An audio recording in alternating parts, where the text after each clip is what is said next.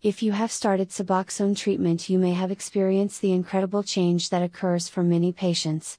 You have gone from complete despair and sickness to feeling well and at peace again. It is as if you were never addicted in the first place. Yet, you are concerned about Suboxone because of how well it works. What if they take it away? There are articles all the time about lawmakers in various states and in Washington, D.C. who are not happy about Suboxone. They do not understand exactly what it is and how it works. They think that Suboxone is just another opioid and that we are heading towards a whole new drug crisis with Suboxone at the center. The people who attack buprenorphine do not understand it. Yes, it is technically classified as an opioid.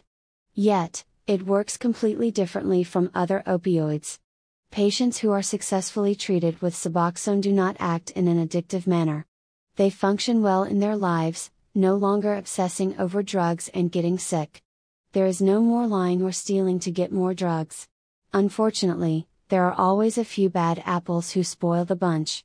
There are a small number of people who misuse Suboxone. Some inject it into their veins with a syringe or snort it. Others sell it on the streets. It doesn't seem to make sense since buprenorphine is not a drug that produces much of a high.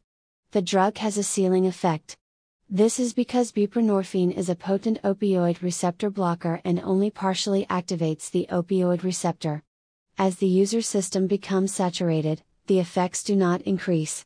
In fact, much of the Suboxone that is illegally sold on the streets is simply used by drug abusers who want to get clean from heroin or pain pills. They are not getting it for the purpose of getting high. In spite of the fact that Suboxone is not a drug of abuse in the way that heroin or oxycodone are, there are lawmakers and law enforcement officers who want to limit access to this life saving medication. In some places in the world, there has been discussion of switching patients to the injectable form of buprenorphine. It is possible that in some countries, sublingual Suboxone film and tablets will no longer be available and patients will only have the option of the injectable.